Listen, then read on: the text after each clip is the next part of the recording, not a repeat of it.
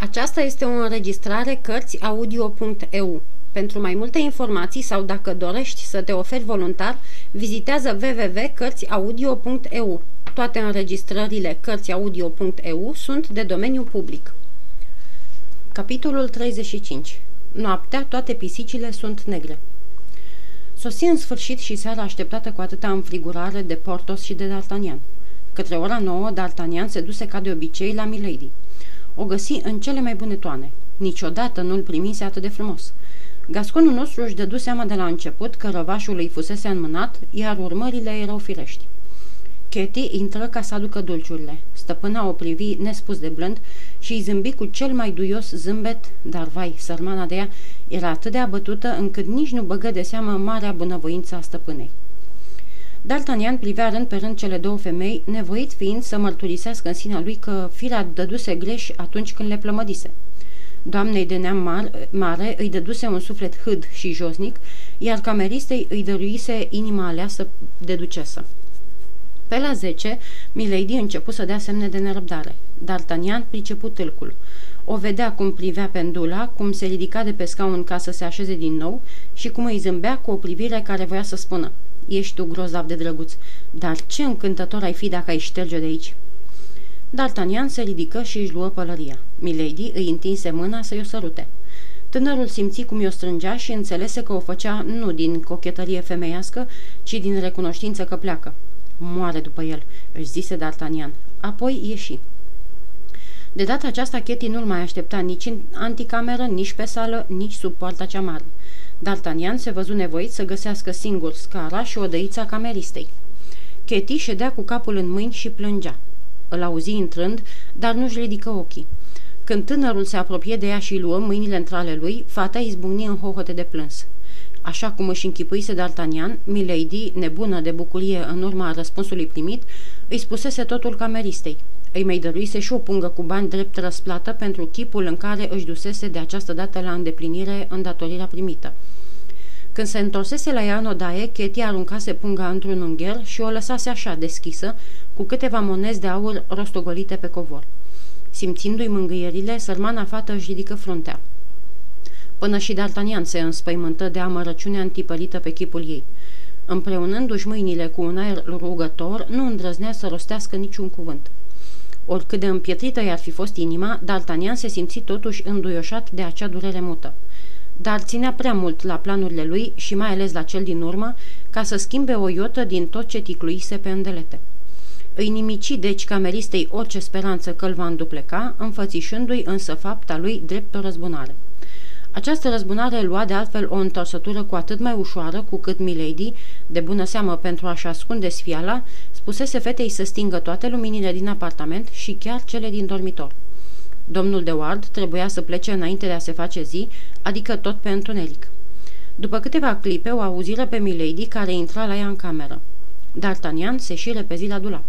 Abia se pitise înăuntru și clopoțelul începu să sune. Chetty intră în camera stăpânei fără să mai lase de data aceasta ușa deschisă. Peretele despărțitor era însă atât de subțire încât se auzea aproape tot ce vorbeau între ele cele două femei. Milady părea beată de bucurie. O punea pe Ketty să istorisească mereu cele mai mici amănunte din așa zisa întâlnire cu contele de Ward, cum primise scrisoarea, cum răspunsese, tot ce se oglindea pe chipul lui, dacă arăta a fi tare îndrăgostit.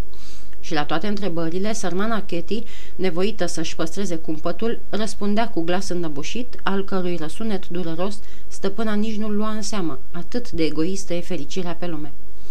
În sfârșit, cum ora sosirii contelui se apropia, Milady îi porunci cameristei să stingă toate luminile din dormitor, să se ducă în odaia ei și să-l poftească pe contele de Ward îndată ce va veni. Așteptarea nu ținu îndelung.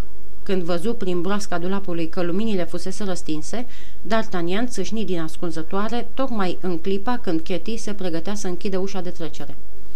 Ce-i zgomotul ăsta?" întrebă Milady. Eu sunt," răspunse D'Artagnan în șoaptă, eu, contele de Oard. Doamne, Dumnezeul meu, murmură Chetty. N-a avut răbdare să aștepte măcar ora hotărâtă de el singur. Atunci, grăi Milady cu voce tremurândă, de ce nu intră? Conte, conte, îl rugăia, știi că te aștept. La această chemare, D'Artagnan îndepărtă încetișor pe Chetty și intră repede în camera frumoasei Milady. Dacă mânia și amarul își dau pasul să chinuie pe lumea aceasta un suflet, fără îndoială că îl aleg pe al îndrăgostitului, care primește, sub un nume străin, mărturisirile de dragoste închinate fericitului său potrivnic. D'Artagnan se afla într-o împrejurare dureroasă pe care nu o bănuise. Gelozia îi sfâșia inima și suferea aproape la fel ca și sărmana Chetty, care în vremea aceasta plângea în camera alăturată. Da, conte," spunea Milady cu cea mai dulce voce și strângându-i duios mâna în mâinile ei, sunt fericită de dragostea pe care privirile și vorbele dumitale mi-au murmurat-o de câte ori ne-am întâlnit. Și eu te iubesc. Dar aș vrea să știu că mâine te mai gândești la mine și fiindcă ai putea să mă uiți, iată, ți-l dăruiesc." Și spunând acestea, trecu un inel din degetul ei între lui. D'Artagnan își aminti că o văzuse purtând inelul acela. Era un minunat safir împresurat cu briliante. Prima lui mișcare a fost de a îl da înapoi, dar Milady adăugă. Nu, nu vreau. Dacă mă iubești, te rog să-l păstrezi. De altfel, adăugă ea, cu glas schimbat, primindu-l, mă îndatorez mai mult decât îți poți închipui. Femeia asta e toată numai taine, își zise în sinea lui D'Artagnan. În clipa aceea era gata să-i destăinească adevărul. Deschise gura vrând să-i spună cine era și ce gând răzbunător îl adusese, dar ea adăugă. Dragul de el, și cât pe aci să mi-l omoare fiara aceea de Gascon. Fiara era el. Ia spune, urmă Milady, te mai dor rănile? Da, da, grozav, băigui D'Artagnan, care nu prea știa ce să răspundă. Fii pe pace, murmură ea, am să te răzbun și încă ce cumplit. Drace, își zise în sinea lui D'Artagnan, n-am prea brodit momentul destăinuirilor. Îi trebuie ceva vreme lui D'Artagnan ca să-și vină în fire de pe urma micului dialog. Gândurile de răzbunare îi se spulberaseră însă toate. Femeia aceea avea asupra lui o putere de necrezut. O ura și în același timp o adora. Nu crezuse niciodată că două simțăminte atât de diferite pot să lășlui în aceeași inimă, iar din amândouă îmbinate să purceadă o dragoste atât de stranie și într-un anume chip drăcească. În vremea aceasta bătuse ora 1 noaptea. Trebuiau să se despartă. În clipa când s-o părăsească pe Milady, D'Artagnan nu mai simți decât crunta părere de rău a despărțirii și, în pătimașul rămas bun pe care îl luară unul de la celălalt, hotărâră să se întâlnească din nou peste o săptămână. Biata Ketty spera să-i poată strecura între cuvinte atunci când va trece prin odaia ei, dar Milady îl însoți chiar ea, prin întuneric, până la scară. A doua zi dimineață, D'Artagnan dădu fuga la Atos. Se încurcase într-o ispravă atât de năstrușnică, încât voia să-i ceară sfatul. Îi povesti totul. Atos încruntă de mai multe ori din sprâncene. Milady aceasta a dumitale, îi spuse el, pare a fi o mare ticăloasă. Totuși, și dumneata ai greșit când ai înșelat-o, căci, într-un fel sau altul, iată-te cu un dușman groaznic în spinare și în vreme ce îi vorbea, Atos nu-și lua ochii de la safirul înconjurat de briliante care luase pe degetul lui D'Artagnan locul inelului reginei, pus cu grijă în cutiuța lui. Te uiți la inel?" întrebă gasconul, mândru că putea arăta prietenilor lui un dar atât de prețios. Da," răspunse Atos, îmi amintește de o bijuterie de familie." E frumos, nu-i așa?" Adăugă D'Artagnan. E minunat, în cuvință Atos, nici nu credeam să fie pe lume două safire cu ape atât de frumoase. L-ai dat în schimbul diamantului dumitale? Nu, desluși D'Artagnan. E un dar pe care mi l-a făcut frumoasa mea englezoaică, sau mai bine zis, frumoasa mea franțuzoaică, fiindcă, deși n-am vrut să o întreb, eu sunt convins că e născută în Franța.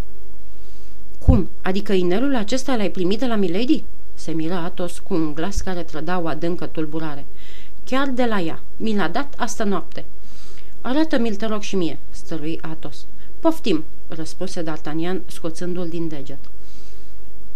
Atos îl privi cu luarea minte și se făcu dintr-o dată alb la față, apoi îl încercă pe inelarul mâinii stângi. Inelul îi se potrivea de parcă ar fi fost făcut pentru el. O dorință de ură și de răzbunare adumbli ca un nor fruntea de obicei atât de senină a gentilomului. E cu neputință să fie ea, adăugă Atos. Și cum de se găsește inelul în mâinile acestei Milady Claric? Totuși, nu-ți vine să crezi că se pot găsi două pietre atât de asemănătoare. Cunoști inelul?" întrebă D'Artagnan. Crezusem că-l cunosc," răspunse Atos, dar pe semne că m-am înșelat. Și dădu înapoi inelul, fără să-și poată lua ochii de la el. Te rog, dragă D'Artagnan, îi spuse după câtva timp, scoate inelul din deget sau întoarce-l puțin cu piatra înăuntru. Îmi trezește amintiri atât de dureroase că nici n-aș mai putea sta de vorbă cu dumneata. Dar parcă venisești să-mi cer sfatul. Ziceai că nu știi cum să ieși din încurcătură. Ia stai, mai dăm safirul. Cel cu pricina avea una din fețe zgâriată printr-o întâmplare. D'Artagnan își scoase din nou inelul din deget și îl dădu lui Atos. Atos tresări. Iată, făcu el, privește, nu-i așa că e ciudat?" Și arătă lui D'Artagnan zgârietura pe care și-o aducea aminte. Dar de unde aveai safirul ăsta, Atos?" De la mama mea, care la rândul ei îl avea de la mama ei. Așa cum ți-am spus, e o veche bijuterie de familie. Și care ar fi trebuit să rămână în familie? Și l-ai vândut?" întrebă șuvăitor D'Artagnan. Nu, răspunse Atos cu un zâmbet ciudat. L-am dăruit într-o noapte de dragoste, așa cum ți-a fost dăruit și dumitale. D'Artagnan căzu la rândul lui pe gânduri. I se părea că simte în sufletul frumoasei Milady adâncuri de prăpăstii întunecoase și necunoscute. Nu-și mai puse inelul în deget, ci îl vârâ în buzunar. D'Artagnan, începu Atos, luându-i mâna între lui. Dumneata știi cât te iubesc. Dacă aș avea un fiu, nu l-aș iubi mai mult decât pe dumneata. Te rog, ascultă-mă, părăsește femeia asta. Nu o cunosc, dar un glas lăuntric îmi spune că e o netrebnică și o piazărea. Ai dreptate, recunoscut D'Artagnan. Să știi că o să mă despar de ea. Îți mărturisesc, femeia aceasta mă înspăimântă și pe mine. O să ai destulă putere?" întreba Atos. O să am," răspunse D'Artagnan, și chiar de acum." Bine, băiete, așa să și faci," stărui gentilomul strângând mâna gasconului aproape părintește. Să dea domnul ca femeia aceasta care abia a intrat în viața dumitale să nu-și lase balele ei veninoase. Atos îl saluta apoi pe D'Artagnan cu o mișcare a capului, dându-i să înțeleagă că ar dori să rămână singur cu gândurile lui. Când se întoarse acasă, D'Artagnan o găsi pe Ketty care l-aștepta. O lună întreagă de lingoare n-ar fi adus-o pe sărmana fată în halul în care era după o noapte de nesomn și de chin. Milady o trimisese la așa zisul de ward. Stăpâna ei era nebună de dragoste, beată de fericire. Voia să știe când îi va mai dărui iubitul ei încă o noapte. Iar sărmana Ketty, galbenă ca ceara și tremurând din toate mădularele, aștepta răspunsul lui D'Artagnan. Atos avea o mare înrăurire asupra tânărului. Povața prietenului, alături de zvârcolirile proprii sale inimi, îl îndemnau să nu mai vadă pe Milady, acum când mândria lui era în afară de primejdie, iar răzbunarea împlinită. Drept răspuns îi scrise următoarele rânduri. Nu vă mai bizuiți pe mine, doamnă, pentru viitoarea întâlnire. De când merg spre însănătoșire, sunt atât de prins în acest fel de treburi, încât am fost nevoit să iau anumite măsuri. Când vă va sosi rândul, voi avea cinstea să vă dau de știre. Vă sărut mâinile, conte de Ward. Despre Safir, niciun cuvânt. Voia oare Gasconul să păstreze o armă împotriva frumoasei Milady sau, să vorbim deschis, păstra Safirul drept ultim mijloc în vederea procurării echipamentului? De-al ar fi o greșeală să se judece faptele unor anumite vremuri în lumina altor vremuri. Ceea ce al alcătui azi o rușine pentru un om subțire era socotit pe vremea aceea nespus de firesc, căci mezinii familiilor de seamă trăiau în mod natural pe seama iubitelor lor. D'Artagnan dădu scrisoarea deschisă fetei, care o citi pentru prima oară fără să se dumirească. Citind-o însă a doua oară, era cât pe aci să-și piardă mințile de bucurie. Fiindcă nu putea crede în atâta fericire, D'Artagnan se văzu nevoit să o mai încredințeze și prin viu grai de cele cuprinse în răvaș. Oricât de primejdios era să dea scrisoarea în mâna unei făpturi pătimașe ca stăpâna ei, sărmana copilă alerga spre piața regală cât o duceau picioarele de iute. Inima celei mai blânde femei e neînduplecată față de durerea unei rivale. Milady deschise scrisoarea cu aceeași mare grabă cu care Katie o adusese, dar după cele din tâi cuvinte se făcu albă cavarul. Mototoli hârtia și se întoarse spre Katie cu ochii scăpărători. Ce scrisoarea asta?" întrebă ea.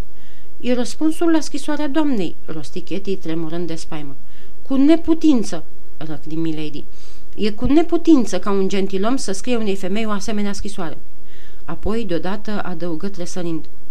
Dumnezeule, să fi aflat ceva? Și se opri. Scrâșnea din dinți, având obrazul pământiu. A vrut să facă un pas către fereastră, fiindcă se înnăbușa, dar nu izbuti decât să întindă brațele. Picioarele i se înmuiaseră. Se prăbuși într-un fotoliu. Crezând că-i venise rău, Katie alergă să o desfacă la piept. Ce vrei?" se răstia. Și de ce pui mâna pe mine?" Credeam că v-a venit rău și am vrut să vă ajut," răspunse fata înspăimântată de privirea fioroasă a stăpânei. Să-mi vină rău? Mie? Mie? Dar ce sunt eu? O femeiușcă? După o asemenea jignire eu nu leșin, ci mă răzbun. Ai priceput acum?" Și-i făcu semn cameristei să plece.